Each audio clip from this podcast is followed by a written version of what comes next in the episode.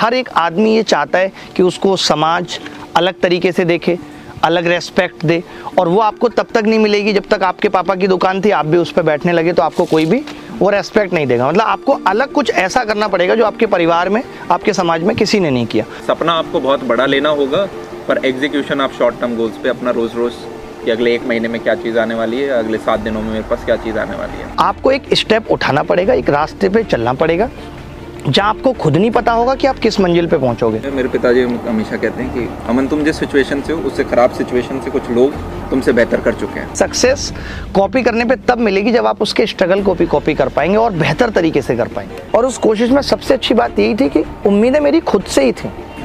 जब भी मैं टूटता था तो मैं अपनी पीठ खुद ही तब तब आगे कहता था अरे नहीं यार सब हो जाएगा कैसे नहीं होगा? So hey guys this is boy Aman Agarwal और आज के हमारे इस पॉडकास्ट सेशन में हमारे साथ हैं अभिनय जी। तो अभिनय सर एसएससी के अंदर मैथ्स की इंडिया की टॉप फैकल्टी हैं और पिछले काफ़ी सारे सालों से लाखों बच्चों को पढ़ा चुके हैं। इन्होंने अपनी खुद की बुक पब्लिश करी है और आज हम इनके यहाँ पे फार्म हाउस में आए हैं एक छोटा सा सेशन लेने। चाहूँगा यार आप सारे लोग पूरा सेशन देखें। जो आपको चीज़ें ठीक लगें वो सारी चीज़ें यार मार्क करते जाना ठीक है? वरना हम रात के खाने की तरह इसे बोल रहे होंगे ये आस्था चैनल नहीं है। सबसे पहले अभिनय सर शुक्रिया यहाँ पे आ, ये इनविटेशन एक्सेप्ट करने के लिए। Thank you thank you Aman तो अभिनय सर हमारे एसएससी के इंडिया की टॉप फैकल्टी हैं और इन्होंने यार खुद की बुक स्टार्ट कर रखी है। बहुत अच्छी पब्लिश हो रही है। पहले सर ऑफलाइन में पढ़ाते थे आज के दिन ऑनलाइन में लाखों बच्चों को सर ने फ्री में पढ़ाया है। तो मैं चाहता हूँ कि मैंने इनकी जर्नी से खुद पर्सनली बहुत सीखा है। मैं पिछले दो साल से सर के टच में हूँ। इन्होंने काफ़ी जगह पे मुझे मेंटर किया और मुझे लगता है कि इनकी लाइफ की काफ़ी चीज़ें आप भी सीख सकते हैं। तो जो जो चीज़ें जनाब ठीक लिखते जाएँ उन्हें नोट करते जाएँ। तो सबसे पहले शुक्रिया अभिनय सर आप thank you Aman thank you समय देने के लिए। तो हमारे काफ़ी सारे बच्चे सर आ, जानना चाहेंगे। अगर दो से तीन लाइनों में मैं पूछूँ कि हु इज़ अभिनय जी? और तो आप अपने आप को कैसे डिफाइन करेंगे? ये तो एक बड़ा पेचीदा सा सवाल है बट मैं यही कहूँगा कि हाँ एक ऐसा शख्स जिसने बच्चे बच्चों को पढ़ाई के साथ साथ ज़िंदगी जीना भी सिखाया, जिसने बताया कि लाइफ का क्या सिग्निफिकेंस है, क्या जीवन है, पढ़ाई में आने वाली समस्याएँ। क्योंकि मैंने हमेशा से ही बच्चों को वही वही चीज़ें सिखाई कि जब मैं विद्यार्थी था तो मैं किस तरीके से लाइफ को लेता था या मैं अपने लाइफ में आने वाली परेशानियों को कैसे सॉल्व करता था, वो मैंने बच्चों को सिखाया है। मतलब बच्चों के दिलों में अगर मैंने जगह बनाई है तो मैंने उनके साथ, उनको एहसास कराया है कि मैं आपके साथ हर मोड पे खड़ा हूँ पढ़ाई के साथ साथ। चाहे वो बच्चों के एग्ज़ाम में हुई कुछ परेशानियाँ हों, कुछ प्रॉब्लम्स हो, उनके साथ लड़ाई करने की बात हो, बच्चों के साथ कुछ गलत हुआ हो, उसके साथ खड़े होने की बात हो तो मैंने लोगों के बेसिकली दिलों को इसी तरीके से जीता है। और ये समझाए कि आज अगर किसी बच्चे के पास पैसे नहीं हैं और वो इस वजह से कहीं एजुकेशन से वंचित ना रह जाए, कहीं ऐसा ना हो कि वो इस वजह से तैयारी नहीं कर पा रहा। जब मैं ऑफलाइन सेमिनार लेता था तो लोग मुझे कहते थे, सर, हम तो यहाँ पे ग्वालियर में हैं, इंदौर में हैं, दिल्ली नहीं पहुँच सकते, आपसे कैसे पढ़ें? जब मैं ऑनलाइन स्टार्ट कर ही रहा था। तो जब मैंने इस चीज़ को देखा था कि भाई अगर हम YouTube के ज़रिए YouTube एक ऐसा प्लेटफॉर्म बन चुका था जहाँ लोग अपना बहुत ज़्यादा समय बिता रहे थे बल्कि गवा रहे थे वहाँ हमने एजुकेशन को लाया और ये कहा कि एक हम ऑर्गेनाइज वे में कंप्लीट पढ़ाएँगे। यूट्यूब को एक कंप्लीट प्लेटफॉर्म बनाया जहाँ से बच्चा पढ़ सकता है सीख सकता है और हंड्रेड परसेंट पढ़ सकता है सबसे बड़ी चीज़। सर यहाँ पे आ, मैं शुरुआत से आपकी जर्नी उठाना चाहूँगा जिससे कि बच्चा समझ पाए रिलेट कर पाए कि यार हमारा भी सेम बैकग्राउंड था। तो कहाँ से आपने स्कूलिंग करी है? कहाँ आपका गाँव था? किधर ग्रेजुएशन करी? और ये टीचिंग का चैप्टर कैसे आया? आपने अपने आप में भी एसएससी एग्ज़ाम काफ़ी बार क्वालिफाई किया है। वो सारी चीज़ें सर आप एक बार थोड़ी लाइट डालें हाँ मुझे ऐसा लगता है कि हम अगर जैसे लोग सिर्फ़ ये कहते हैं कि भाई हम अपने पैशन को फॉलो कर रहे हैं मेरा इतना ज़्यादा इस चीज़ में स्ट्रॉन्ग बिलीव है कि जैसा हम सोचते रहते हैं हम्म। वो सब कुछ हमारी लाइफ में घटता रहता है। इसीलिए कहा भी जाता है कि बी पॉजिटिव लोग कहते हैं कि पॉजिटिव रहो। क्यों रहो? और क्यों लोग कहते ही हैं कहने के लिए? नहीं कहते। मतलब मैं जैसा जैसा सोचता था अपने जीवन में, वो सब कुछ मैंने पाया। एवरीथिंग जैसे कि मैं तो एक बहुत छोटे से गाँव से, आपको पता ही है, सबको मैं बता देता हूँ आपके इस चैनल पे भी कि रामपुर एक गाँव है यूपी का बहुत छोटा सा। ये वो ज़िला नहीं है, ये गाँव है एक बहुत छोटा सा, जहाँ पे हमने पढ़ाई स्टार्ट की। कच्ची एक से मैंने पढ़ाई स्टार्ट की। कच्ची एक थी फिर कच्ची एक में टीचर को लगा ये बच्चा थोड़ा चुलबुला सा है तो जल्दी से उसने पक्की एक में ला दिया और फिर एक दो तीन चार पाँच। तो एक कहावत नहीं कि पूत के पैर पालने में ही दिख जाते हैं। मतलब कि मेरा बचपन से ऐसा था आप सोच सकते हो कि मैं एक उस स्कूल में पढ़ा जहाँ बाउंड्री भी नहीं थी। लेकिन फिर भी पढ़ाई के लिए था कि यार टॉप करना है अच्छे मार्क्स लेके आने हैं। जब मैं फोर्थ क्लास में था तो मेरी सिस्टर सिक्स क्लास में थी और उसके स्कूल के टीचरों मैं एक दो बार जब उसको स्कूल लेने गया तो वहाँ उनको मैं बहुत अच्छा लगने लगा तो वो लोग मुझे सिक्स क्लास के बच्चों के साथ बिठा के सिखाने लगे। जब मैं फोर्थ क्लास में था तो मैं अपनी सिस्टर के साथ इंग्लिश का और मैथ्स का पेपर दिया करता था उसके साथ बैठ के सिक्स क्लास में। और सिर्फ़ इसलिए कि मुझे स्कूल में ना बड़ा इंप्रेशन बन जाएगा। टीचर कहेंगे, यार, ये अलग बच्चा है, देखो फोर्थ क्लास में। मतलब मुझे ना अलग करने की आदत है शुरुआत से कि कुछ ऐसा करो जिससे कि अलग देखो आप। मतलब कुछ अच्छा करो पॉजिटिव करो, ऐसा नहीं कि नेगेटिव पॉजिटिव आप कुछ ऐसा करो जिससे लोगों की मन में आपकी छाप बने कि ये कुछ नया कर रहा है, कुछ अच्छा कर रहा है। तो फिफ्थ क्लास तक तो प्राइमरी से ही मैंने कंप्लीट किया। और उसके बाद फिर एक साल आपको पता होगा, पहले प्राइमरी स्कूल में ये नहीं होता था मतलब इंग्लिश नहीं होती थी ए बी सी डी नहीं होती थी बट मैं फोर्थ क्लास से ही जब बड़े स्कूल में जाने लगा था, उसको बड़ा स्कूल कहते थे तो मैं A B C D fourth class में ही सीख गया था। और फिफ्थ क्लास तक तो मैं ऐसे हल्के बुल्के सेंटेंस भी बना लेता था, वह जाता है, वह खाता है। आजकल तो फ़र्स्ट क्लास में बच्चे सीख जाते हैं। तो वहाँ से ये जर्नी स्टार्ट हुई बचपन से। घर में आप जानते हैं कि किसी की भी सरकारी नौकरी लग जाए तो आपके ऊपर एक प्रेशर डेवलप हो जाता है तो वैसा ही कुछ हमारे साथ भी था कि घर में कोई एक सरकारी नौकरी में सेलेक्ट हो चुका है तो हमें भी कुछ वैसा करना है। बट मुझे एक चीज़ ये लगती थी कि अगर वैसा ही करेंगे तो लोग नहीं समझेंगे। कुछ तो अलग करना पड़ेगा। क्योंकि आपको परिवार, हर एक आदमी ये चाहता है कि उसको समाज अलग तरीके से देखे, अलग रेस्पेक्ट दे, और वो आपको तब तक नहीं मिलेगी जब तक आपके पापा की दुकान थी, आप भी उस पर बैठने लगे तो आपको कोई भी वो रेस्पेक्ट नहीं देगा। मतलब आपको अलग कुछ ऐसा करना पड़ेगा जो आपके परिवार में, आपके समाज में किसी ने नहीं किया। तो वही चीज़ मेरे दिमाग पे हावी थी। कि ठीक है गवर्नमेंट जॉब भी निकालेंगे, हमारी भी गवर्नमेंट जॉब निकलेगी या हम भी गवर्नमेंट जॉब करेंगे बट कुछ और अलग करना है, कुछ और बड़ा करना है। क्या करना है इसके बारे में कुछ नहीं पता और किसी को भी नहीं पता होती। जब हम शुरुआत करते हैं, चाहे आपने शुरुआत की या मैंने भी शुरुआत की तो हमें आपको किसी को भी नहीं पता था कि हम क्या करेंगे या कहाँ पे जाके हम रुकेंगे। लेकिन आज का जो मैं युवा देखता हूँ, जैसे आपने कहा कि आप लोगों को क्या बताना चाहेंगे तो मुझे यही लगता है कि आज आप देखेंगे, मैं खुद देखता हूँ, ट्वेल्थ क्लास किए बच्चे ने इंस्टाग्राम पे उनके स्टेटस में लिखा होता है I want a big fame मैं बहुत फेम चाहता हूँ। मैं बहुत वर्ल्ड फ़ेमस होना चाहता हूँ। आप होना चाहते हो बट आपको करेगा कौन? मेन मुद्दा ये है आज का जो युवा जो मैक्सिमम मैं जिन लोगों से मिलता हूँ सब इजी सक्सेस चाहते हैं कि बहुत जल्दी सक्सेस मिल जाए। सक्सेस मुझे नहीं लगता कि सोचने से किसी को मिल सकती कि मैंने सोच लिया अब मुझे बहुत फेम चाहिए और लोग आएँगे मुझे फेम बांट देंगे ऐसा नहीं होगा। आपको एक स्टेप उठाना पड़ेगा एक रास्ते पर चलना पड़ेगा।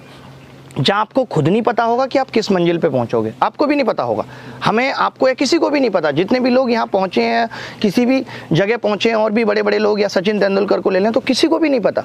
या आप आजकल के क्रिकेटर्स को ले लें, विराट कोहली को ले लें, क्या उनको पता था कि मैं इतना बड़ा क्रिकेटर बन जाऊँगा? अगर ये सोच के कोई पहले से ही करेगा, तब तो इतना प्रेशर बिल्डअप हो जाएगा कि वो आगे ही नहीं बढ़ पाएगा। हमें करना क्या है कि हमें एक सीधे रास्ते पर चलना है। अब वो रास्ता हमें कहाँ ले जाएगा जब हमें मालूम है कि हम सीधे रास्ते पे चल रहे हैं? अपना हंड्रेड परसेंट लगा रहे हैं तो फिर कहीं अच्छी जगह ही पहुँचेंगे। तो हम अगर पहले से ये सोचने लगे कि मेरी मंजिल वो है और मुझे वहाँ पहुँचना है तो हम कभी नहीं पहुँच पाएँगे। आज शायद सरकारी नौकरी में भी लोग इसीलिए जल्दी हिम्मत हार जाते हैं कि वो ये सोचने लगते हैं, यार, अभी तैयारी करूँगा, एक साल बाद प्री होगा, डेढ़ साल बाद मेंस तीन साल बाद जाके नौकरी लगेगी। थोड़ा बहुत सिस्टम भी स्लो है, लेकिन थोड़ा बहुत हमें अपनी मेंटेलिटी को भी दोषी मानना पड़ेगा कि हम चाहते हैं जल्दी से कुछ हो जाए।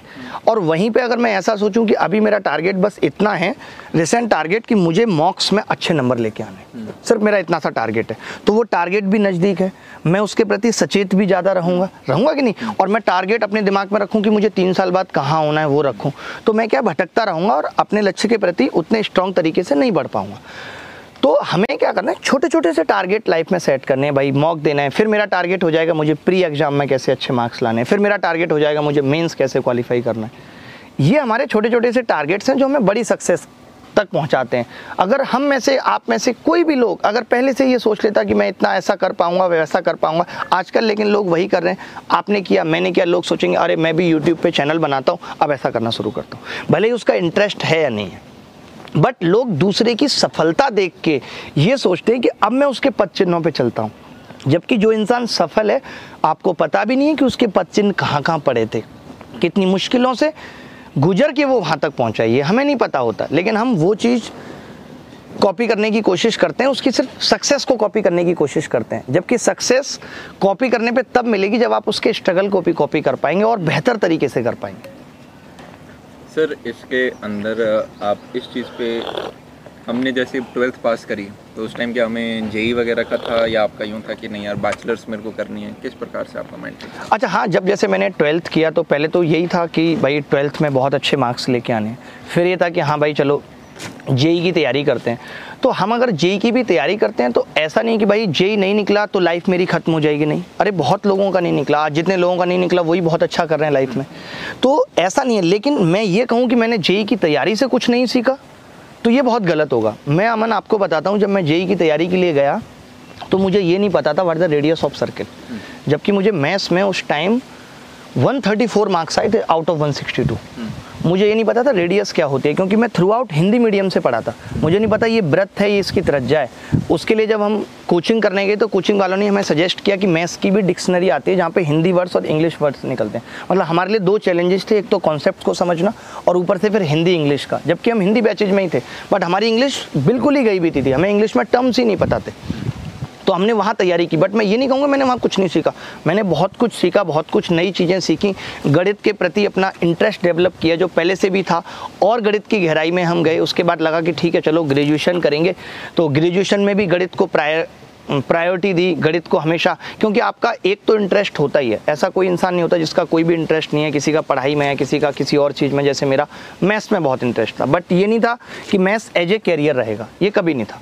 कि भाई मैथ्स एज ए कैरियर बनेगा। हाँ ये मैं ज़रूर सोचता था कि मैं मैथ्स में इतना कुछ करूँ। आज भी मुझे याद आती है जब मैं ट्वेल्थ क्लास में किसी की शादी में जा रहा था और कार में बैठ के मैं ये बात सोच रहा था, कार किराए की थी बता दूँ, कि ये सोच रहा था कि लोग मुझे फ़ोन कर करके क्वेश्चंस पूछें। मतलब मैं ये बताता हूँ कि मेरी सोच कितनी ज़्यादा रिफ्लेक्ट हुई मेरी लाइफ में, कि लोग मुझे फ़ोन कर करके क्वेश्चंस पूछें। घर वालों को भी कितना अच्छा लगेगा, यार, हमारे बेटे से लोग फ़ोन करके क्वेश्चन सॉल्व कराते हैं। मेरी एक किताब आई। यानी ये चीज़ मैंने 2006 में अपने दिमाग में सोची थी, जो आज रिफ्लेक्ट हो गई कि आज तो मेरे पास खैर वक्त नहीं है, लोग सवाल पूछने को तो रोज़ अगर मैं बताने लगूँ तो लाखों कॉल्स आ जाएँ।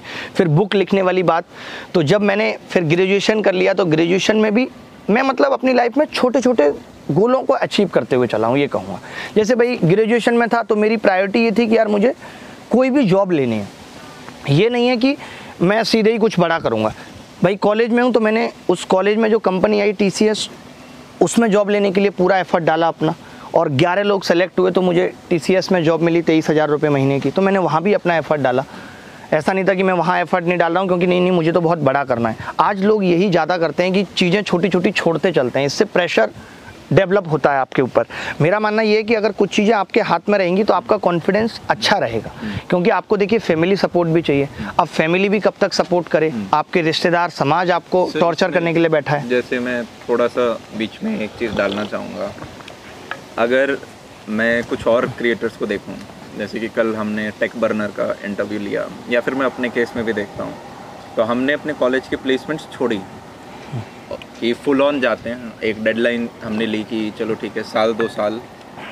मैं दो साल दूँगा इस चीज़ को, ये चीज़ क्लिक हुई तो ठीक है, नहीं तो फिर बाद में कुछ और देखेंगे। जैसे आपने कहा कि एक लॉन्ग टर्म विजन पहले से सर ने रखा कि यार हाँ मुझे बड़े होके कुछ इस प्रकार की चीज़ें करनी है और फिर आप शॉर्ट टर्म गोल्स लें और उन्हें एग्जीक्यूट करना स्टार्ट करें। सपना आपको बहुत बड़ा लेना होगा, पर एग्जीक्यूशन आप शॉर्ट टर्म गोल्स पे अपना रोज़ रोज़ कि अगले एक महीने में क्या चीज़ आने वाली है अगले सात दिनों में मेरे पास क्या चीज़ आने वाली है। तो ऐसे में सर क्या मैं बच्चे को यूँ बोल सकता हूँ कि डिपेंडिंग ऑन मैंने एक चीज़ पढ़ी थी सर कि सक्सेस के बहुत सारे इनफाइनाइट तरीके हो सकते हैं। एक तरीका सर आपने बताया जैसे कि आप छोटी छोटी अपॉर्चुनिटीज़ लें एक जैसे हमारा एक्सट्रीम वाला हो गया कि आपने बिल्कुल ही छोड़ दिया और आप उस पर्टिकुलर डायरेक्शन में गए। पर फेलियर के कुछ डिफाइंड तरीके होते हैं कि आप यार इस गड्ढे में पक्का गिरोगे। इनफैक्ट मैंने एक चीज़ देखी थी, आप किसी भी बड़े प्लान को प्रोजेक्ट को एग्जीक्यूशन देखते हैं तो आप ये सिर्फ़ ये ना देखें कि किस किस तरीके से वो सक्सेसफुल हो सकता है। आप ये भी देखें कि किस किस तरीके से वो जनाब चीज़ फेल हो सकती है। फेलियर के वो कौन से स्पेसिफिक रास्ते हैं जिनसे आप कहोगे कि यार इनसे दूर ज़रूर रहना? बिल्कुल, अमन, आपने दोनों बातें ठीक कहीं, पता है, लेकिन होता क्या है कि ये सारी चीज़ें एक पॉइंट पे फैमिली बैकग्राउंड पे भी डिपेंड करती हैं। जैसे जो आपकी अपब्रिंगिंग हुई और जो मेरी अपब्रिंगिंग हुई। जैसे कि आपने अभी मुझे बताया कि भाई पेरेंट्स भी थे वो भी जॉब में थे। तो आप अफोर्ड कर पाए उस चीज़ को छोड़ना कि भाई आपने जॉब को छोड़ दिया। एक केस जहाँ ऐसा है कि जहाँ आपकी फैमिली की आगे आने वाले महीने में रोटी चल पाएगी या नहीं चल पाएगी? हमारे केस में वो चीज़ थी। तो हमारे लिए वो तेईस हज़ार रुपये की नौकरी भी वैल्यूएबल थी। क्यों थी? क्योंकि कल को कहीं ऐसा ना हो कि घर में खाना भी नहीं बन रहा है।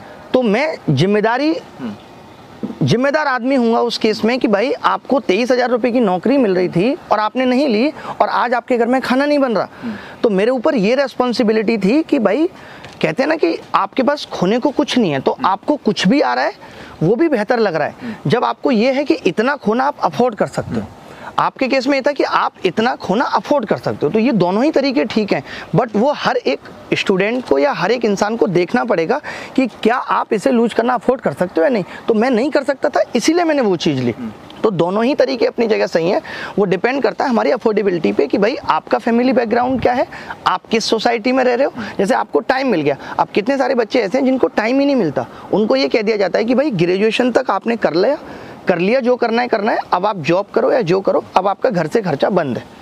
और वहीं पे अगर पेरेंट्स ये कहते हैं कि बेटा आप टेंशन मत लो आप अपना पैशन फॉलो करो जो आप करना चाहते हो वो करो और हमने आपको तीन साल दिए आप जो भी बेहतर करना चाहते हो करो। सर इसमें जैसे एक चीज़ हमारे केस में भी पेरेंट्स से हमने खर्चे लेने छोड़ दिए थे। और जैसे एक मैंने रिसेंटली पॉडकास्ट लिया 2014 बैच आई एस वरुण बनवाल वो ऐसे व्यक्ति थे कि साइकिल रिपेयर बैकग्राउंड से आए थे।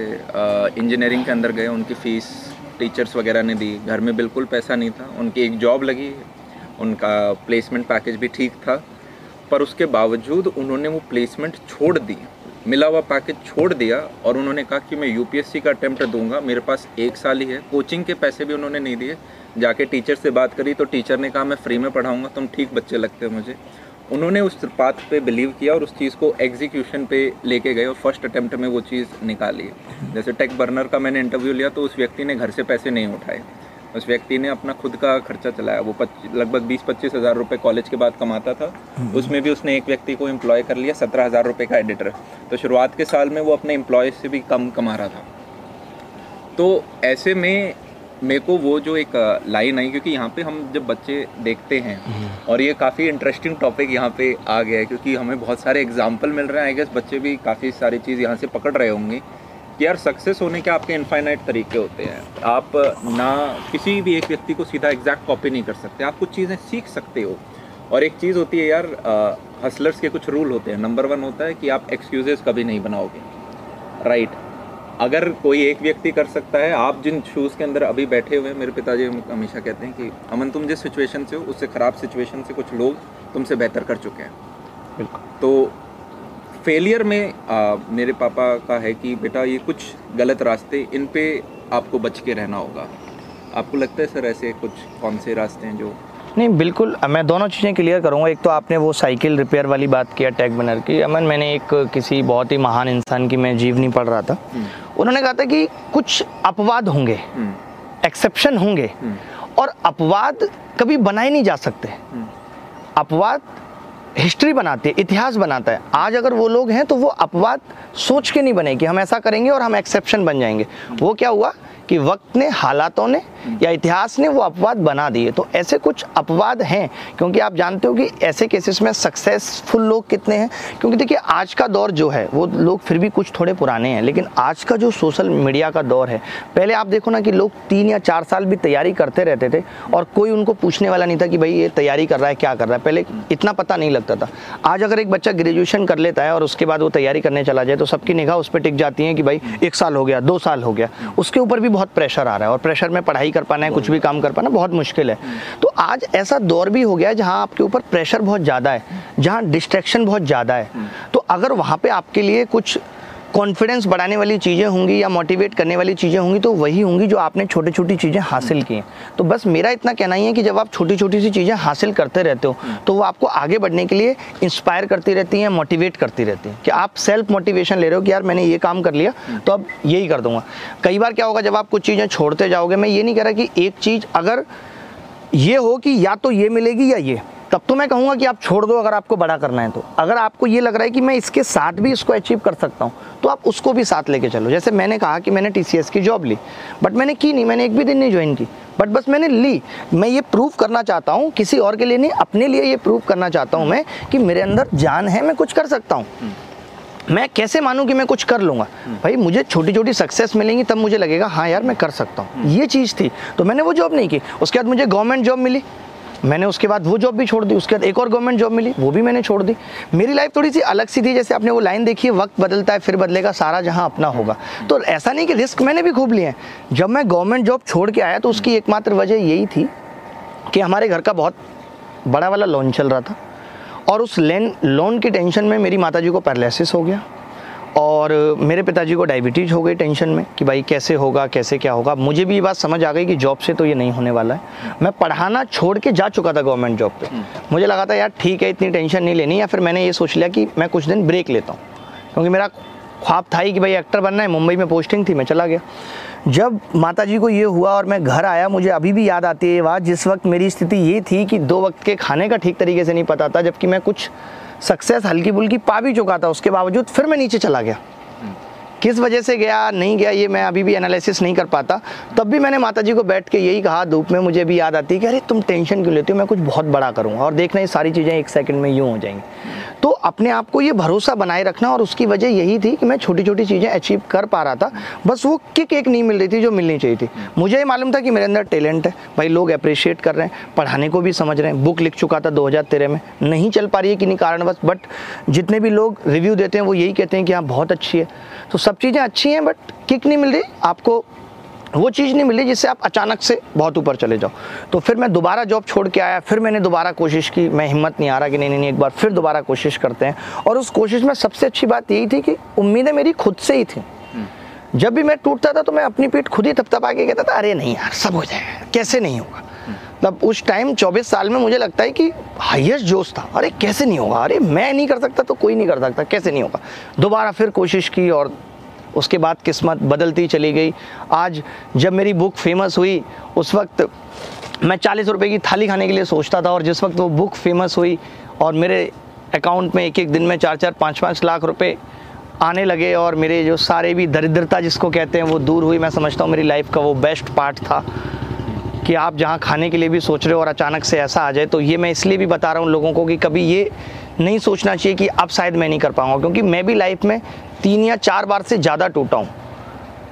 कितनी बार ऐसा हुआ है जब इतना ज़्यादा मैं टूटा हूँ कि मैं वॉशरूम में नहीं जा पा रहा हूँ स्ट्रेस की वजह से, इतना मुझे क्लस्ट्रोफोबिया हो रहा है। मैं बैठ के एक जगह खाना नहीं खा पा रहा हूँ, सिर्फ़ स्ट्रेस में घूम रहा हूँ, घूम रहा हूँ, घूम रहा हूँ। खाना खाने के लिए, बैठने के लिए, सोने के लिए भी मैं बैठे बैठे सो जा रहा हूँ कि चलो कुछ देर नींद आ जाए, कुछ देर नींद आ जाए। तो लाइफ में ऐसे मोड तो आते हैं जहाँ आप बहुत टूटते हो, बहुत परेशान होते हो, जहाँ आपको लगता है, इसीलिए मैं कहता हूँ कि किसी को भी सहारा मानो मत। आप अपने आप के सबसे बड़े सहारे हो, क्योंकि आप ही एक वो शख्स हो जो आपके साथ हमेशा रहने वाला है। हर दुख मुसीबत में आप ही एक वो शख्स हो जो अपने आप को सबसे ज़्यादा जानते हो, अपनी कमियों को जानते हो, अपनी अच्छाइयों को जानते हो, अपनी स्ट्रेंथ आपको पता है कि आप कैसा कर सकते हो। तो यही चीज़ें थी जो। इसमें सर ने अपनी जर्नी को काफ़ी मॉडेस्ट तरीके से बताया, काफ़ी डिफ़िकल्टीज़ हैं। मैं जितना आपसे जितनी बार बात करता हूँ, उतना ज़्यादा मुझे आपकी जर्नी के बारे में पता चलता है। और इसमें भी सर को यार काफ़ी बार जॉब छोड़नी पड़ी, जैसे उन्हें बताया कि लोन था उनके ऊपर। तो ये एक है यार आपको अपने बिलीफ्स एटलीस्ट पीछे छोड़ने पड़ेंगे। सर के केस में भी सर ने एक ये चीज़ अच्छी बताई कि जनाब आपको जॉब नहीं करनी आप ना करें बट एटलीस्ट आप में इतना पोटेंशियल हो कि हाँ मैं चाहूँगा तो मैं उस चीज़ को ग्रैब कर लूँगा। और इसी के साथ सर मेरे को आप आगे बताएँ। आपने बीच में बताया था कि आप एक बार महाराष्ट्र मुंबई गए थे। आपके अंदर की एक चाह थी कि मुझे वो करना है पर वहाँ पे एकदम आपके पैसे ख़त्म हुए फिर आप वापस आए। तो वो एक डिप से वापस उठना। वो एक सबसे मतलब मुश्किल दौर होता है और मैंने अपनी लाइफ के जितने भी मुश्किल दौर जिए हैं, वो अकेले ही बिताए हैं। मतलब मैंने, मेरे बहुत ज़्यादा फ्रेंड्स नहीं हैं। कुछ एक दो ही गिने चुने दोस्त हैं, जो जब से हैं वो आज तक हैं। आज मैं यहाँ हूँ, लेकिन उनके लिए अभी भी वैसा ही हूँ। मैंने उन लोगों को किसी को भी नहीं छोड़ा जो शुरुआत से साथ हैं। और ये सबके लिए मैं कहूँगा कि ऐसा ही करना चाहिए सबको। क्योंकि ज़िंदगी जीने का मज़ा तभी है जब आपके सुख दुख में हर एक में वो लोग शामिल हों जिनको आप बहुत पहले से जानते हो। तो वो दौर मुश्किल तो था मन, लेकिन पता नहीं क्यों ऐसा लगता है कि अब तो ये सोच के लगता है कि मुश्किल है। जैसे अब वो मुसीबतें आ जाएँ तो आई थिंक मैं खुद ही ये बड़ी नेगेटिव सी बात बोल रहा हूँ कि मैं शायद अब ना उस चीज़ को झेल पाऊँ। लेकिन उस वक्त ऐसा नहीं था। उस वक्त तो बस लगता था कि नहीं नहीं, कर जाएँगे कर जाएँगे। मोटिवेशन क्या था उस टाइम करने का कि भाई, हमें ये पता था कि लोग लगातार अप्रिशिएट कर रहे हैं। जैसे हमारे अंदर कॉन्फिडेंस था तो जैसे मैंने आपको बताया कि मेरे यूट्यूब चैनल बनाने के लिए भी एक स्टूडेंट थे, हमारे भी वो टीचर हैं, बहुत अच्छे। तो उन्होंने बहुत मोटिवेट किया। आज हम सबसे बड़ी चीज़ क्या होती है कि हम डरते रहते हैं। तो ये ऐसा नहीं है कि हमारे साथ ही है या आपके साथ ही है। हमारे साथ भी था। हम भी ये डरते थे कि यार वीडियो बनाएँगे मान लेते हैं दो चार पाँच दस व्यू आएँगे।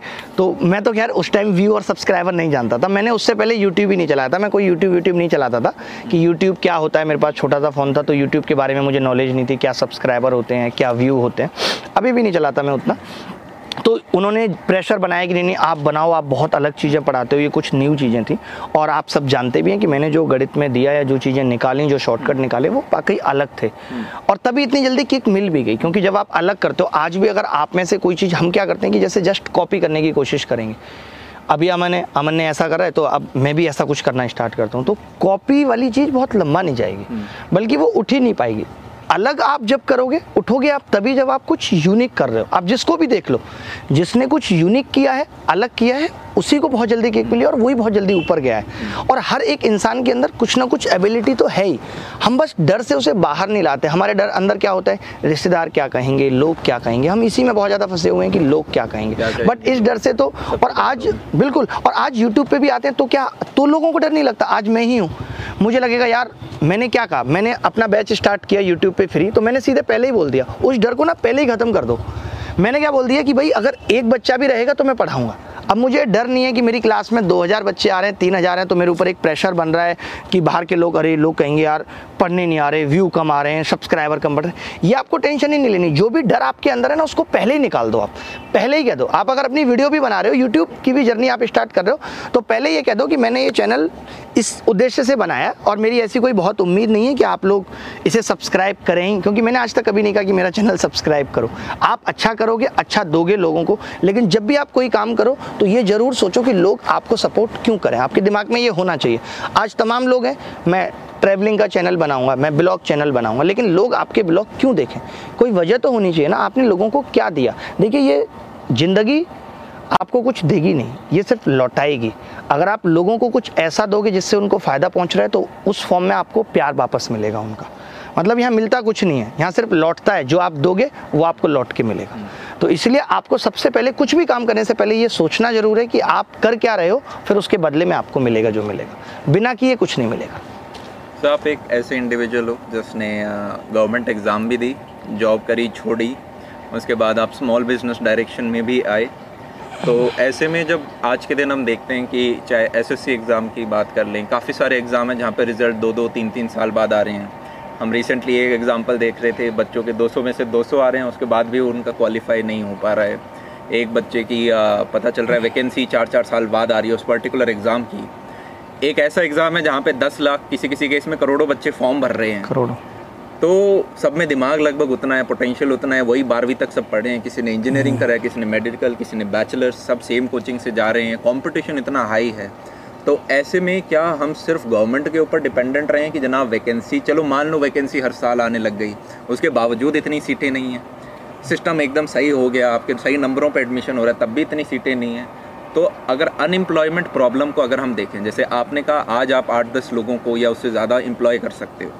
तो उसी प्रकार से किस डायरेक्शन में हमें आज के बच्चे को भेजना चाहिए? हमारे पास इतनी टेक्नोलॉजी है क्या टिप्पणी होगी आप नहीं मतलब जैसे मुझे लगता है अमन की ये चीज़ सोच के तो हो नहीं सकती कि यार मैं ऐसा करूँगा और मैं इतने लोगों को एम्प्लॉय करूँगा। तो ये चीज़ सोच के तो नहीं हो सकती। बट हाँ ये ज़रूर हो सकता है कि हम सब लोगों तक ये बात पहुँच जाए कि गवर्नमेंट में इतनी वैकेंसी नहीं है कि सबको सरकारी नौकरी मिल जाए मिल पाए।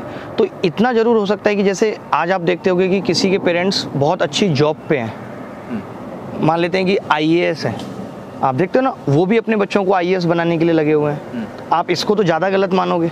है या नहीं? वो तो अपने बच्चों को कहें कि भाई, अब आप हम गवर्नमेंट में और आप इतना अफोर्ड कर सकते हो बेटा कि आप अपना एक कोई स्टार्टअप स्टार्ट करो, आप कोई कोर्स कर लो इंडिया से कर लो फॉरेन से करके आ जाओ और आप अपना एक बिज़नेस डेवलप करो जहाँ आप लोगों को नौकरी दे पाओ।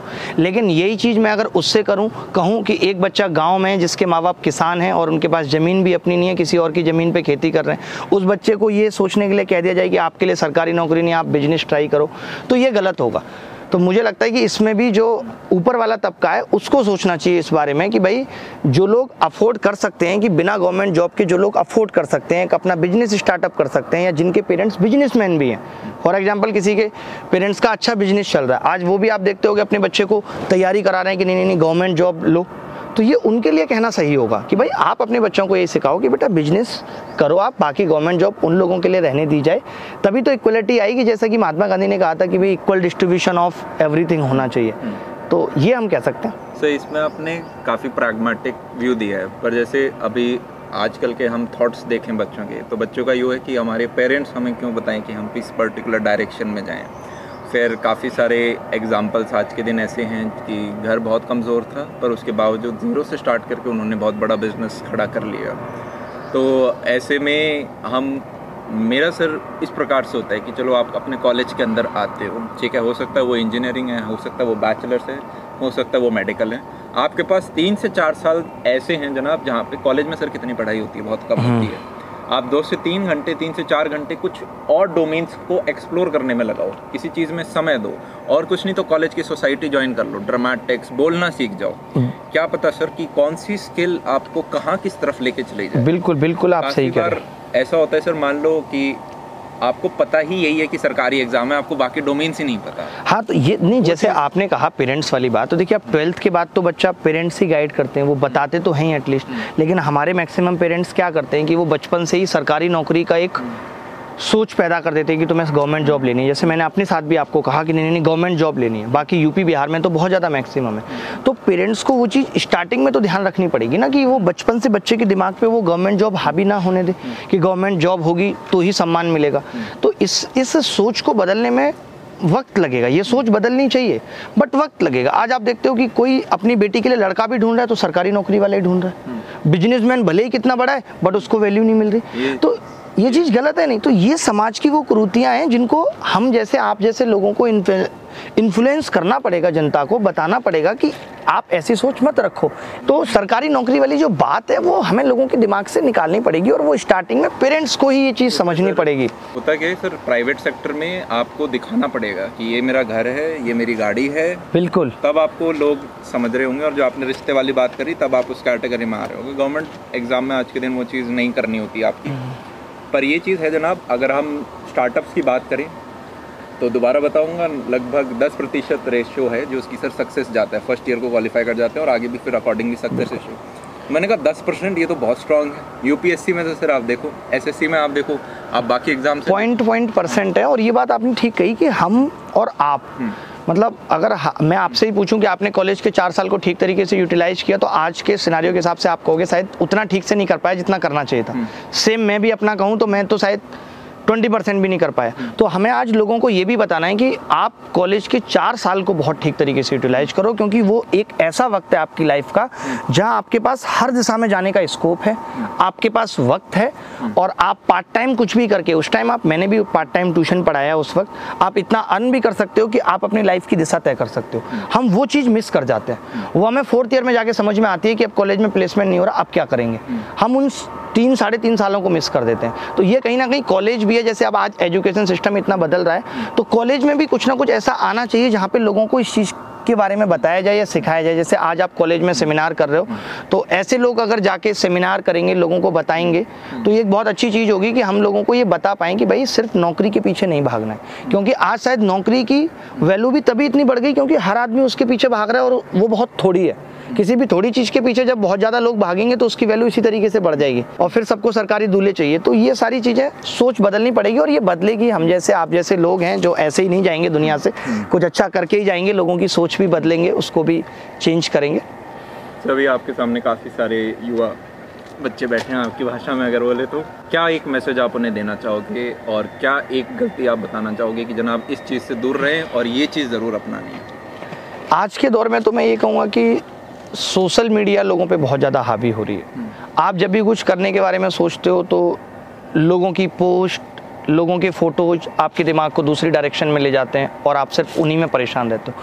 तो मैं ये कहूँगा कि सोशल मीडिया का अगर ठीक तरीके से इस्तेमाल नहीं कर सकते तो बिल्कुल बंद कर दो। बिल्कुल बंद नहीं कर सकते तो कम इस्तेमाल करना शुरू करो, क्योंकि हम जितना ज़्यादा सोशल मीडिया का यूज़ करेंगे तो हमारे थॉट प्रोसेस मैक्सिमम उसी डायरेक्शन में जाते जा रहे हैं। कुछ हम बेहतर सोच ही नहीं पा रहे। क्योंकि देखिए, कुछ भी करने के लिए दिमाग का फिट रहना बहुत ज़रूरी है। आज हम ज़िंदगी की जिस भाग दौड़ में ना हम योगा मेडिटेशन एक्सरसाइज हमारी ज़िंदगी से जा चुका है। ठीक है, ऊपर से हमारे दिमाग में थॉट्स इतने ज़्यादा हैं, हम इसको देखते हैं, उसको देखते हैं, इसकी फ़ोटो आज हमारे पास पाँच पाँच रेस्पॉन्सिबिलिटी हैं सोशल मीडिया में भी यूट्यूब हैंडल करना है, उसके शॉर्ट्स देखने हैं। क्योंकि देखिए, लोग तो इन सब चीज़ों की था नहीं है कोई, एक समुद्र की तरह आप कितनी वीडियोज़ देखोगे? मैं आज, मैंने चार पाँच मूवी लाइफ में देखी हैं, और सिर्फ़ इसीलिए नहीं देखी, मुझे लगा था जो काम करूँगा परफेक्ट करूँगा। मुझे लगा कि इतनी मूवी अब पीछे छूट चुकी हैं कि मैं सारी नहीं देख सकता तो मैंने देखी नहीं। सेम मेरा यूट्यूब को लेकर भी है। वो जो रील चलती हैं यूट्यूब पे या किस पे चलते हैं इंस्टाग्राम पे। तो मुझे पता है कि ये मैं कभी ख़त्म नहीं होंगी। और मैं वही काम करता हूँ जो ख़त्म हो सके, जो मैं पूरा कर सकता हूँ। तो जिस भी काम को करो, इस हद तक करो कि आप अपने आप में ये फील कर पाओ कि मैंने पूरा कर लिया। मैंने ख़त्म कर लिया। जैसे मैंने अमन से एक चीज़ बहुत ठीक सीखी है, अमन को नहीं पता होगी आज तक। मैंने अमन से भी एक बात सीखी है कि मैं पहले क्या करता था कि मैक्सिमम चीज़ें मोबाइल में नोट कर लिया। मेरा एक फोल्डर बना हुआ था व्हाट्सअप पे, जो तीनों मोबाइल के नंबर उसमें जुड़े हुए थे। तो मैं माई वर्क मैंने बनाया हुआ था, एक माई अर्जेंट वर्क बनाया हुआ था, मैं उसमें डाल देता था। बट उससे होता क्या था कि मैं जैसे ही माई अर्जेंट वर्क खोलता था तो और चार पाँच मैसेज और होते थे, मैं उसके रिप्लाई में लग जाता था। तो कहीं ना कहीं मेरा कुछ टाइम खराब हो जाता था। फिर मैंने एक बार अमन की मैं वीडियो देख रहा था अभी रिसेंट की तो मैंने देखा कि बहुत सारी चिट लगी हुई हैं। अमन ने खुद दिखाया। थोड़े दिन पहले की बात है कि मैं इस पर अपने अपने टास्क लिख देता हूँ। तो मुझे भी मैंने उसी दिन तुरंत वो बोर्ड ऑर्डर किया और मैंने भी अपने काम फिर उस पर ही लिखना शुरू कर दिए। तो आज हम मोबाइल का जितना ज़्यादा हम टाइम बचाने की कोशिश कर रहे हैं उतना टाइम हमारा ज़्यादा जा रहा है। ज़्यादा जा रहा है हम अलार्म से लेकर के हर चीज़ मोबाइल में करने लगे। अलार्म सेट करना और अलार्म बंद करने में हम ऐसा नहीं होता कि व्हाट्सअप ना खोलें। ज़रूर देखते हैं खोल के हम या और नोटिफिकेशन आई होती है, उन्हें ज़रूर देखते हैं। तो हम टाइम बचाने के चक्कर में कहीं ना कहीं टाइम बहुत ज़्यादा गवा रहे हैं। तो आपको टाइम बचाना तो सीखना होगा। मेरा फ़ोन डी एन डी में रहेगा पूरे दिन। तो अगर कॉल आ रही है तो मैंने तीन चार लोग हैं जिनको क्वालिफाई कर रखा है। पेरेंट्स पहले वो भी क्वालिफाइड नहीं थे। तो उनके लिए दूसरा मोबाइल लिया, तब भी तो वो दुखी हो गए, परेशान हो गए कि तेरे को कॉल कैसे करे? नाराज़ हो गए पापा, मम्मी। मतलब ये साल, डेढ़ साल चला। तो फिर उनका मेरे को पता चला डू नॉट डिस्टर्ब में ऑप्शन होता है, आप घर वालों को हटा सकते हो। तो आप लास्ट में देख लो किस किस ने आपको मैसेज टेक्स्ट वगैरह करा है आप रिप्लाई करो। वही सही नहीं चलो आप तो बिज़नेस कर रहे हो यार हम कर रहे हैं। अब हम लोग ये चीज़ें करें मोबाइल में टाइम तो हमें उतना अफसोस नहीं होता। लेकिन आप लोग अगर अभी उस दौर में कर रहे हैं जहाँ आपका समय सबसे ज़्यादा कीमती है हम पैसे का बजट बना लेते हैं। घर से पाँच हज़ार रुपये आते हैं कोटा में बच्चा पढ़ रहा है पूरा लिख देगा। तीन की पेटी चार का दूध। और जो सबसे कीमती है जो वापस नहीं मिल सकता जो हमें भगवान ने या किसी और को इक्वल देकर भेजा है। हम उसका बजट कभी नहीं बनाते। हम रात को कभी ये नहीं सोचते, सोते वक्त कि आज का दिन का मैंने कितना समय खराब कर दिया जिसको मैं यूटिलाइज कर सकता था। एक दिन जब आप कुछ बनोगे लाइफ में, तब आपको पता चलेगी कि वक्त की कीमत कितनी है। आप बड़े बड़े लोगों से मिलोगे, अमन से मिलोगे, पूछोगे कि कितनी कीमत है वक्त की कि कैसे कैसे हम स्लॉट डिसाइड करते हैं कि दस दस से दस पचास तक ये चलेगा। अगर किसी से मिल भी रहे हैं, बात भी कर रहे हैं तो हम देखते हैं कि हमारे इस टाइम में हमने कितनी सारी नई चीज़ें सीखी, इनका यूटिलाइज किया। तो ही हम अपना वक्त देते हैं। ऐसा नहीं कि हमने कहीं भी अपना यूँ ही वक्त दे दिया। तो वक्त को बचाना तो सीखना होगा। सबसे ज़रूरी चीज़ ये है कि वक्त को बचाना सीखना होगा। अमन, मैं आज भी टाइम पे ना जगने पे घर वालों पे या किसी पे उतनी ही गुस्सा करता हूँ, जितनी मैं इलेवंथ क्लास में मम्मी को ये बोल के सोता था कि मैं दो बजे सो रहा हूँ और मुझे पाँच बजे जगा देना और मम्मी नहीं जगाती थी कि बेटा लेट सोया है। तो मैं उतनी ही भयंकर गुस्सा उस वक्त करता था जितनी आज करता हूँ कि अगर मैं ये सोच के सोया हूँ कि पाँच बजे मुझे जगना और मेरे मोबाइल पर अलार्म बजा किसी ने उठा दिया, क्योंकि मुझे टाइम स्लॉट में अगर कोई चीज़ ना हो, ये चीज़ मुझे आज भी हर्ट करती है, जबकि मैं अफोर्ड कर सकता हूँ आज कि कोई बात नहीं दो तीन घंटे ख़राब हो गए। बट नहीं, ये चीज़ मुझे आज भी उतनी परेशान करती है कि जो काम मेरी प्लानिंग में, मैं वही करता हूँ, अगर मैंने दो से पाँच सोचा हुआ है कि मैं ये क्लास लूँगा तो कोई बहुत अर्जेंट वर्क आ जाए तो अलग बात है, लेकिन हाँ कोई दोस्त मुझे कह दे, आज वो मिलने आ रहा है, ये कर रहा है तो मैं ये क्लियर कहना पसंद करता हूँ कि यार, इस टाइमिंग में मेरी क्लास है, आपको इतना वेट करना पड़ेगा। वही चीज़ हम नहीं करते हैं। किसी दोस्त ने कह दिया, हम पढ़ने बैठे ही थे, अरे यार, चल चाय पीने चल रहे चल ये कर लें। तो हम उसको इस बात को कहने में हिचकिचाते हैं नहीं यार मैं अभी अभी पढ़ने बैठा हूँ। हमें ये बात कहने में उसे शर्म आ रही है। वो कहेगा अरे यार चल बाद में पढ़ लियो। जबकि हमें उससे कहना है हाँ हाँ क्यों पढ़ लूँगा बाद में? अभी पढ़ूँगा तू भी पढ़ मैं भी पढ़ रहा हूँ। बट हम हिचकिचाते हैं लोगों को ये बात कहने में तो आपको इतना रियलिस्टिक तो बनना पड़ेगा। कोट है sir if you are saying yes to something then you are saying simultaneously saying no to something बिल्कुल। चीज़ को हाँ कह रहे हो तो दूसरी चीज़ को ना कह रहे हो उसी समय और प्रायोरिटी तो बनानी पड़ेगी। एक विद्यार्थी के जीवन में पढ़ाई के अलावा मुझे नहीं लगता कोई और प्रायोरिटी होनी चाहिए। आपका घर परिवार भी प्रायोरिटी नहीं है। मतलब इसका मतलब ये नहीं है कि मम्मी के पैर में दर्द हो रहा है तो आप बात नहीं कर रहे। हम्म। पर आपका डिफाइंड होना चाहिए। मेरे तो सर तीन प्रायोरिटी लिस्ट बना रखी है। पहला है काम। आपका दोस्त आपको छोड़ सकता है आपकी बीवी आपका भाई सब छोड़ सकते हैं। आपको काम आपको कभी नहीं छोड़ेगा। बिल्कुल। सेकंड नंबर पे मैं अगर आप अपने ट्वेंटीज़ में हो तो मैं फिर फैमिली में रखता हूँ। क्योंकि अभी आपकी कोई बच्चे नहीं हुए। पेरेंट्स ने आपको पाल लिया वो खुद को पाल लेंगे। अभी आप अपने खुद पे करियर पे काम करो। इसका मतलब ये नहीं कि आप उन्हें समय नहीं दे रहे। समय दो तब क्वालिटी टाइम दो। कि बैठे हो तो मम्मी के साथ ही बैठे हो तो ये नहीं उस वक्त मोबाइल लगा रहे हो। लगा बिल्कुल। आप आधा घंटा दो बीस मिनट दो मम्मी उसमें बहुत खुश हो जाती है। और थर्ड है ही नहीं कोई प्रायोरिटी भाड़ में जाएँ बाकी सारे काम। तो ये दो काम अगर आपने अपने प्रायोरिटी के हिसाब से रखे आप जिस चीज़ को सोच रहे हो जो आपकी अक्सर एक गट फीलिंग होती है। काफ़ी बार दुनिया ने कुछ बिलीफ बना रखे ये ये करो। आपने भी अपने उस बिलीफ के अगेंस्ट जाके कुछ चीज़ें करी। तो क्या और ये मैंने किताब में चीज़ पढ़ी कि हाईली सक्सेसफुल लोग अपना जो प्रैग्मेटिक प्रैक्टिकल जो अंदर एक सर्वाइवल इंस्टिंक्ट आता है गट फीलिंग होती है, उस पर बहुत बिलीव करते हैं। तो क्या आप उस केस में हाईली प्रैक्टिकल हो कि मान लो कि यार जैसे आपने टाइम के बेसिस में काम मुझे पाँच बजे उठना है तो उठना है, फिर मैं गुस्सा हो जाऊँगा। या फिर ये काम मुझे समय, मैं आपसे दो साल पहले जब मिला था तब भी आपने कहा था मैं टाइम को लेके बहुत स्पेसिफिक हूँ। तो क्या वहाँ पे आप हाईली प्रैक्टिकल अप्रोच रखते हो कि यार ये बंदा मेरे लिए बॉटल नेक है लाइफ में नेगेटिविटी दे रहा है तो ओके मैं इस बंदे से बात नहीं करूँगा, मुझे आगे बढ़ना है पॉजिटिविटी रखनी है। क्या? हाँ मैं बिल्कुल हूँ। ये बड़ी अच्छी सी बात पूछी और मैं ये कहना चाहूँगा मतलब जो दोस्त भी, जैसे मेरा कोई ऐसा एक दोस्त बना फॉर एग्ज़ाम्पल इस टाइमिंग में जब मैं इस दौरान रहा तो कुछ ऐसे लोग मिले, या कुछ पुराने लोग ऐसे हो गए जो मुझे बात बात पर मेरी कमियाँ गिनाने लगे। तो मैंने उनके साथ रहना पसंद नहीं किया। मैं उन्हीं लोगों के साथ सिर्फ़ रहना पसंद करता हूँ जो मुझे मेरे पॉजिटिव्स के बारे में बताते हैं क्योंकि आप 100% तो परफेक्ट नहीं हो सकते कुछ ना कुछ कमियाँ आपके अंदर रहेंगी। जैसे मैं हमेशा कहता हूँ कि डिप्रेशन एंजाइटी कुछ भी नहीं है। वो ये है कि हमारा दिमाग हमारे दुखों की तरफ़ ही जा रहा है। आप एक बात बताइए कि अगर पैसे से या सफलता से ही सिर्फ़ खुशी है तब तो हर एक रिक्शे वाले को हर एक मजदूर को हर वक्त रोना चाहिए। बट वो तो खुश है। क्यों खुश है? क्योंकि वो जिस वक्त खुश है उस वक्त वो अपने दुखों को साइड रख के बैठा है। वैसा ही हम सबको करना है कि हमें अपने माइंड को इस तरीके से एक्टिवेट रखना है कि हमें नेगेटिव्स ना दिखें। परेशानी आपके पास भी होंगी मेरे पास भी होंगी। हम आप अभी बैठे हैं मुस्कुरा रहे हैं तो बाकी सारी चीज़ों को भूल के मुस्कुरा रहे हैं। अपनी बाकी सारी टेंशन्स को साइड कर रखा है हमने। हम प्रेजेंट में जी रहे हैं तो वही चीज़ मैं लोगों को भी कहता हूँ कि आपको उन क्षणों को ही जीना है, जिन क्षण में आप हो। अगर आप सिर्फ़ दुखों में ही रहोगे तो आपको एंजाइटी डिप्रेशन ये सारी चीज़ें, इसके लिए मैं कहता भी हूँ बच्चों को कि मेडिटेशन योगा थोड़ा बहुत ध्यान देना चाहिए, क्योंकि मैंने खुद लाइव किया है, मैं इन सब चीज़ों से निकला हूँ तो सीखा है मैंने इन सब बातों से। अमन, जैसे एक बात आपने फैमिली वाली कही कि फैमिली को प्रायोरिटी देना। आज हमारी सफलता के बीच में एक बहुत बड़ा गैप ये भी हो गया है कि बच्चों और पेरेंट्स का कम्युनिकेशन गैप ये एक बहुत बड़ा गैप है जो मैं आपके साथ देखता हूँ अपने साथ देखता हूँ या और भी मैंने कई लोगों के साथ देखा है कि आप भी देखते हो कि आपके पापा हर एक मोड पे आपके सपोर्ट में होते हैं। उनको हर एक छोटी से छोटी चीज़ पता होती है कि आज अमन क्या कर रहा है। आज अगर अमन यहाँ है मेरे पास तो उनको पता है। और यही मेरे पेरेंट्स के साथ भी आज भी है मैं तो इतना बूढ़ा हो गया। कि मैं अगर आज यहाँ हूँ तो उनको पता है कि मैं क्या कर रहा हूँ और कितनी देर रहूँगा। तो ये चीज़ बहुत मिसिंग है। तो मैं बच्चों के साथ साथ ये भी कहूँगा, वो अपने पेरेंट्स को ये बात सुन पाएँ कि आज बच्चों के ऊपर प्रेशर क्यों बिल्डअप हो जाता है कि मेरा सिलेक्शन नहीं हुआ तो क्या होगा? आप एक बात बताओ, पापा मम्मी कह देते हैं, एक साल तैयारी कर लो भाई आप। और वो सीधे रिज़ल्ट पे पूछेंगे क्या हुआ। तो बच्चे को एक बड़ा धक्का लगता है और माँ बाप को भी लगता है। अगर वो बच्चे से पहले ही एक साल से उसका इन्वेस्टिगेशन क्या बोलेंगे, उस वर्ड को रखें उस पर अपनी नज़र कि भाई उसकी कितनी तैयारी हुई है कितना उसने मैथ्स का सिलेबस कंप्लीट किया है कितना उसने केमिस्ट्री का सिलेबस कंप्लीट किया है। अगर उनकी नज़र हो तो वो पहले ही आकलन लगा देंगे कि इसकी सक्सेस कुछ परसेंट हो भी सकती है नहीं। माँ बाप के ऊपर भी प्रेशर नहीं रहा पहले से ही चीज़ें क्लियर है बच्चे के ऊपर भी नहीं है। तो ये एक चीज़ सबसे खूबसूरत है कि माँ बाप को बच्चे के जब वो बड़ा हो रहा है ट्वेल्थ के बाद वो कोटा जा रहा है, कहीं भी तैयारी कर रहा है तो गैप कहाँ जाता है? उसका मन भी नहीं लग रहा है, परेशान है तो भी माँ बाप दूरी बनाना स्टार्ट कर देते हैं कि बेटा अब आप बड़े हो गए हो, अपने आप को संभालो। तब वो गलत चीज़ों का सहारा शुरू करता है। आप देखते होगे कोटा में या मुखर्जी नगर में बच्चे तैयारी करने आते हैं, बहुत जल्दी गलत आदतों का शिकार हो जाते हैं। क्यों हो जाते हैं? क्योंकि वो एक गैप आ जाता है। जहाँ फिल करने के लिए उसको माँ बाप की ज़रूरत थी, वहाँ पेरेंट्स पीछे हट गए।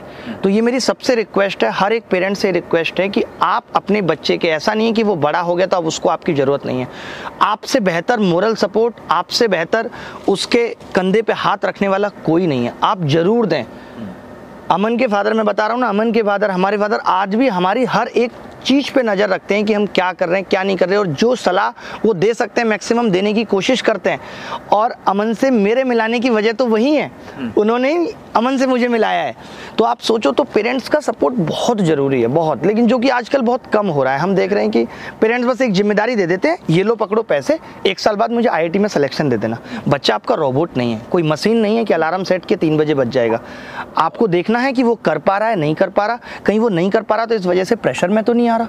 उसके ऊपर लगातार वो प्रेशर बिल्डअप होता रहता है जिसकी वजह से वो कुछ गलत चीज़ों में पड़ जाता है गलत आदतों में पड़ जाता है। सो इसमें इनफैक्ट सिर्फ़ एजुकेशन नहीं आप आज के मैं बच्चे जब देखता हूँ सेमिनार्स लेता हूँ वो अपने दोस्त के साथ कुछ चीज़ें शेयर करने में ज़्यादा कंफर्टेबल हैं as compare to their parents और इस पूरी पृथ्वी में सर सब आपका साथ छोड़ सकते हैं। काम और आपका जो पेरेंट्स हैं पेरेंट्स आप आप खुद हो सकता है किसी गलत आदत में पड़ जाओ वो नहीं पढ़ने देंगे आपको। नहीं पढ़ने देंगे। वो आपको नहीं आता होगा तो बताएँगे नहीं पर आपको इंटेंशन उनका हमेशा बेस्ट रहेगा। दोस्त के सर पाँच अलग इंटेंशन हो सकते हैं।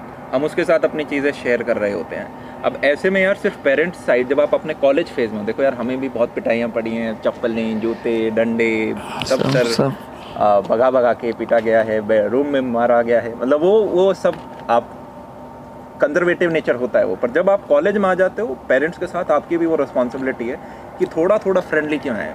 माँ बाप भी सोचते हैं यार अब मारना नहीं है बड़ा हो गया। वो भी दोस्त बनना आजकल मैं देख रहा हूँ कुछ कुछ कोशिश कर रहे हैं। आप भी धीरे धीरे खुलें। पहले छोटी चीज़ बताएँ बड़ी चीज़ बताएँ। आज के दिन मैं अपने पापा के साथ सारी चीज़ ए टू जेड शेयर कर सकता हूँ। मतलब जो चीज़ मैं दोस्त को नहीं बताऊँगा वो मैं पापा को बता रहा हूँ। तो वो स्ट्रेंथ की तरह काम करते हैं क्योंकि अब हम दो दिमाग उस पर्टिकुलर डायरेक्शन में सोच रहे होते हैं। बिल्कुल। तो मेरे पास एनर्जी उनका एक्सपीरियंस हो गया काम। वो आज बच्चा क्या है पेपर में कम नंबर आए कहीं छोटा सा दिल टूट गया लोनली फील कर रहा है। और बस गलत वो गैप फिल नहीं हो पा रहा। हाँ। बिल्कुल। तो वो पेरेंट्स को ज़रूर करना चाहिए। मैं अपने बारे में बताऊँ अमन मेरी माताजी उतनी बातों को नहीं समझती थी भाई। उनको उतनी समझ नहीं है उतनी एजुकेटेड नहीं थी तो उनको नहीं पता था। कितनी बार ऐसा हुआ है कि मैं सिर्फ़ दिल्ली से पिताजी ग्रेटर नोएडा नोएडा में रह रहे हैं। वहाँ सिर्फ़ पिताजी से अकेले मिलके चला गया। मेरी परेशानी है, मेरा दिल बहुत दुखी है, मैं परेशान हूँ, उनसे कुछ चीज़ें शेयर कर रहा हूँ तो उन्होंने हर मोड पे, मैं कम परफॉर्म कर रहा हूँ, मैं कम मार्क्स लेके आ रहा हूँ, मैं कुछ भी कर रहा हूँ, वो हर एक उस साथ में मेरे साथ खड़े रहे। मेरे गलत में भी वो मुझे बताते रहे, ये गलत है बट उन्होंने साथ नहीं छोड़ा। तो ये चीज़ मुझे लगती है कि शायद इस सफलता के पीछे, यहाँ तक पहुँचने के पीछे उनका बहुत बड़ा हाथ है। कि वो हमें हमेशा अच्छी बातें ही बताते हैं और वो वो होते हैं कि जो गलत हो भी गया, मेरे आजकल के पेरेंट्स ये ज़्यादा करते हैं कि गलत हो गया तो वो ताने मारना सरकास्टिक वे में बोलना बच्चे को। तो बच्चा फिर बताने से उनको गलती करता है, वो कहता है कि नहीं नहीं, मैं नहीं बता रहा हूँ। पेरेंट्स क्या करेंगे? चुपचाप से पूछ लेंगे कुछ बातें। फिर उस दिन तो कुछ नहीं कहेंगे, फिर तीन चार दिन बाद कुछ भी हुआ तो उन बातों को लपक के फेंक रहे हैं उसी के ऊपर। तो फिर बच्चा नहीं बताता है आगे से। तो आपको ऐसा माहौल भी बता के रखना है, क्योंकि देखिए, करेगा तो वो वही जो उसे करना है। अब एक बच्चा है, कोटा में जाके तैयारी कर रहा है। पहले दिन पापा को फ़ोन किया, पापा मूवी देखने जाना है। पापा ने कह दिया, मत जा। हो सकता है उस दिन ना जाए, लेकिन अगली बार ये तय है कि जाएगा तो आपसे पूछेगा नहीं। ये बात है नहीं? तो लेकिन अगर आपने उसको कह दिया ये भी बता दिया आपने कि बेटा ज़्यादा मूवी नहीं देखनी कोई बात नहीं आज चले जाओ लेकिन मंथ में एक दो देख लो इससे ज़्यादा नहीं। तो वो भी कंफर्ट रहेगा वो आपको बताएगा भी आपको पता भी चलेंगी उसकी बात। झूठ बोलना हम ही सिखाते हैं बेसिकली बच्चों को। सो एक बहुत इंपॉर्टेंट इशू जिस पर मुझे लगता है आप लाइट दे पाओगे। एंग्जाइटी आपने कहा कि एक ऐसा दौर आया था साल दो साल जब आप एंग्जाइटी के थ्रू गए और आप अपनी लाइफ में हाई तब एकदम पीक पे थे सक्सेस गेन करते जा रहे थे। तो सक्सेस के वक्त एंगजाइटी यहाँ पे हमारे पास काफ़ी बच्चे हैं जो कि पेपर के वक्त पेपर पास आ रहा है सिलेबस कंप्लीट नहीं एंगजाइटी हो रही है। कैसे उस फ़ेज़ से निकले क्या चीज़ें आपने अडेप्ट करी? और क्या यार- है उन प्रॉब्लम्स में? मुझे तो जैसे अब तो हम अपने बच्चों को भी बताते रहते हैं मुझे जिस वक्त एनजाइटी हुई तो मुझे पता भी नहीं था कि मुझे हो रही है। क्योंकि आपको कोई बताने वाला नहीं होता ये बातें आप किसी को कह नहीं सकते। आप सोचिए आप किसी को ये कहो कि मेरा मन बहुत दुखी है। आपके यहाँ सब कुछ है। और आपका मन दुखी है, आप किसी को कह भी नहीं सकते कि किस बेसिस पे कहो। और अगर आपके पास सब कुछ नहीं भी है तो भी लोग इस चीज़ को बहुत लाइट लेते हैं। अरे, मन दुखी है, क्या हो गया? कुछ खा ले, कुछ ये कर ले। तो सक्सेस के टाइम पे एनजाइटी में जाना मैंने इतने सारे लोगों के रिसर्च किया लोगों से पूछा है तो ये एक बहुत आम बात है। क्योंकि जब हम सक्सेस पे चढ़ रहे होते हैं और पीक पे होते हैं तो हम ये समझ नहीं पाते कि मेरी पीक है। हमें लगता है ये तो मेरी शुरुआत है और हम और ऊपर चढ़ने की कोशिश करते हैं। हम अपने वर्कलोड को बहुत बढ़ा लेते हैं। हमें लगता है कि इतना किया अभी तो मैं बहुत कुछ करूँगा। जबकि सक्सेस के पीक पे पहुँचने के बाद आपको थमना होता है। अगर आप वहीं रुके रहेंगे तो ही वहाँ रहेंगे। अगर आप और ऊपर बढ़ने की कोशिश करेंगे तो आप नीचे गिर जाएँगे। आप ऐसे समझ लो कि ये एक पहाड़ है। अब आप चढ़ के यहाँ पहुँच चुके हो। अगर आपने यहाँ से और आगे चढ़ने की कोशिश की तो आप नीचे आओगे। आप ऊपर नहीं जाओगे। तो आपको ये चीज़ समझनी पड़ेगी, रुकना पड़ेगा। कि अब आप इतना दौड़ चुके हो कि अब आपको इसको संभालना है। तो मेरे केस में भी ऐसा ही था और बहुत सारे लोगों के केस में आप कपिल शर्मा को देख लो और लोगों को कि हमें लगता है कि ये शुरुआत है और हम और ज़्यादा करने की कोशिश करते हैं और उस केस में हमारे ऊपर इतना वर्कलोड हावी हो जाता है इतना काम हावी हो जाता है कि एनजाइटी होना बहुत आम बात तो है। वो लिमिट कैसे पता चले? क्या पता अगला बंदा अपने पीक पे ही ना आए हो? अगर पता चल जाए कि वो पीक है तब तो ठीक है। हाँ नहीं नहीं जैसे आप जितना काम कर रहे हो तो आपको पता है कि अब इससे ज़्यादा आप अफोर्ड नहीं कर सकते आपकी बॉडी अफोर्ड नहीं कर पा रही आप कंफर्टेबल नहीं है। ये ऐसा नहीं कि एंजाइटी आज हुई और आज एक दिन में आ जाएगी। ऐसा नहीं होता जैसे मुझे आई तो कैसे आई? कि मैं नींद आ रही है फिर भी नहीं सो रहा हूँ। रात के दो दो तीन तीन बजे तक काम कर रहा हूँ। मुझे मज़ा आ रहा है बहुत काम करने में सुबह पाँच बजे जग जा रहा हूँ। तो ये सब चीज़ें मतलब कि हमें अपने आप को हेल्थी और फिट भी रखना पड़ेगा।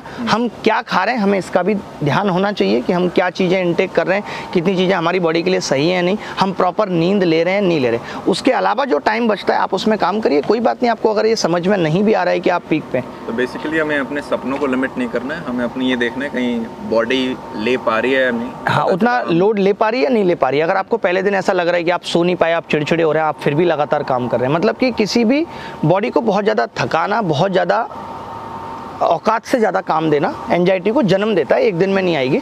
और मैंने ओवरकम कैसे किया? जैसे बहुत सारे लोग जब एनजाइटी होती है डिप्रेशन होता है तो वो इनएक्टिव हो जाते हैं, वो काम नहीं करते। तो मेरे साथ ऐसा था कि आप ये भी कह सकते हो, काम करना मजबूरी था। भाई, मैं अब क्लासेज पढ़ा रहा हूँ।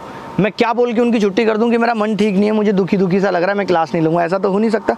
तो जब मैं घुसता था क्लास में, तब मुझे लगता था कि पाँच ही मिनट पढ़ाऊँगा, लेकिन पढ़ाने जाऊँगा। फिर मैं जब बच्चों के बीच में चला जाता था पाँच मिनट, फिर मेरा उनसे बात करता था तो फिर मन ठीक हो जाता था। तो फिर मैं क्लास ले, लेता था। मतलब कि मैं एक्टिव रहा उस दौरान भी। मैंने इनएक्टिव नहीं हुआ कि मैं रेस्ट पर चला जाता हूँ। फिर जब मैं लोगों से मिला तो लोगों ने जिन्होंने मुझे बताया कि भाई ये एनजाइटी होती है इस तरीके से और ये नॉर्मल बात है एक हो जाना काम के साथ आप ट्रीटमेंट हो तो मैंने थोड़ा बहुत ट्रीटमेंट लिया उसके बाद फिर मैंने योगा स्टार्ट किया और मुझे लगता है कि दवाइयाँ छोड़ने में योगा का बहुत बड़ा रोल है। योगा मेडिटेशन मेरा एक स्टूडेंट था योगा भी मैं नहीं ले रहा था वो बहुत पीछे पड़ गया। उसने कहा कि आप चलो पंद्रह दिन करके देख लो अगर आपकी मैंने दवाइयाँ ना छुटा दी तो आप कहना मतलब उसने ज़बरदस्ती कर दी थी हद से ज़्यादा और बिना कहीं गेट पे आ जाना पीटना और ज़बरदस्ती जगा के करना। तो उस दिन से फिर मेरा योगा में बहुत बिलीव हो गया फिर मैं खुद से करने लगा। कि योगा मेडिटेशन मतलब बेसिकली ये है कि आपका माइंड में दोनों चीज़ें हैं। दुख भी हैं सुख भी हैं टेंशन भी है परेशानी भी है। आपको लेकिन ध्यान कहाँ रखना है? पॉजिटिविटी की तरफ़। तो बस तो एक्टिवेट होना ज़रूरी है माइंड का। और वो होता है बेसिकली ऑक्सीजन हमारे माइंड को एक्टिवेट करती है। तो हम प्रॉपर ऑक्सीजन नहीं ले रहे। आज ज़िंदगी की भाग दौड़ में हम इतने बिज़ी हो जाते हैं ऐसे करके छोड़ देते हैं सांस सांस हमारी जा ही नहीं रही दिमाग तक। तो गहरी गहरी साँसें अगर आप पढ़ाई के दौरान भी पूरे दिन में सौ, डेढ़ सौ लेते हैं तो आपको कभी एंजाइटी डिप्रेशन नहीं होगा। तो आज का ये सेशन यार काफ़ी हैवी रहा, काफ़ी सारी नई चीज़ें सीखी इसके अंदर हमने। एक स्टूडेंट पर्सपेक्टिव से काफ़ी सारी चीज़ें आप उठा सकते हो। काफ़ी सर हमारे वो भी रहे जहाँ पे हमने बहुत सारे एग्जांपल्स का इस्तेमाल किया। लास्ट में यार वही चीज़ है, आपको ये देखना है कि आपकी साइड में जो आपके पेरेंट्स हैं, वही आपके साथ टिके रहेंगे। आपको नेगेटिव एनर्जी को दूर करना है पॉजिटिव एनर्जी को अपने तरफ़ अट्रैक्ट करना है। आपके डोमेन में जो आपसे सक्सेसफुल लोग हैं, उनकी तरफ़ लुकअप करें, उनके साथ रहें। वो लोग मिल नहीं रहे तो समहाउ उनकी किताबें पढ़ो। किसी भी प्रकार से आपको अपना एनवायरनमेंट ठीक करना है। और जनाब लोड नहीं लेना है। काम अपना फुल करो बेस्ट इंटेंशन के साथ करो, सपना बहुत बड़ा लो। पर यूँ नहीं सोचना है कि यार ये चीज़ नहीं हुई तो पता नहीं क्या होगा। ज़िंदगी यार हमारी पंद्रह साल की नहीं है, बीस साल की नहीं है, पच्चीस साल की नहीं है। ये किसी ने नहीं कहा कि आपको पच्चीस साल पर जॉब मिल के एकदम भाई ठान करके बैठ जाना है। आपको हर टाइम सर सीखते रहना पड़ेगा ये चीज़। बिल्कुल, और एक चीज़ ये भी है, बस ये नहीं सोचना मन कि मेरा सिलेक्शन नहीं हो रहा, इसीलिए मुझे डिप्रेशन है या मैं परेशान हूँ या मैं टेंशन में हूँ। परेशानी जब होती है तो हम उसकी वजह ढूँढने लगते हैं। जबकि परेशानी की वजह सिर्फ़ हमारा दिमाग है और कुछ भी नहीं है। वरना सिलेक्शन लेने के बाद भी लोग दुखी हैं। मैं आई नहीं बन पाया इसलिए मैं दुखी हूँ। लोग आई बन के भी दुखी हैं। तो दुख की वजह आई बनना या जॉब मिलना या सिलेक्शन लेना कभी नहीं है। जब हम परेशान होते हैं तो वजह बस हम ढूँढने लगते हैं। तो ये चीज़ भी आपको समझनी कि आप परेशान हैं तो ये मत सोचिए इस वजह से परेशान है कि आपके पास पैसा नहीं है आपके फादर आपकी एजुकेशन अफोर्ड नहीं कर पा रहे। ये कभी परेशानी की वजह नहीं है। परेशानी की वजह सिर्फ़ और सिर्फ़ हमारा दिमाग है। हमें इसको ठीक रखना है इसको अच्छा रखना है। तो इसी के साथ जनाब आज का ये छोटा सा पॉडकास्ट समाप्त छोटा नहीं काफ़ी बड़ा हो गया। ये सब पॉडकास्ट समाप्त करते हैं और थैंक यू अभिनय सर ये समय देने के लिए। Thank you thank you very much. यार आप अपने लाइफ में और बड़े गोल लेते रहें उनको एग्जीक्यूट करते रहो और हसलर कभी एक्सक्यूजेज जनाब नहीं बनाते। इसी के साथ समाप्त करेंगे तब तक के लिए बाय टेक केयर सी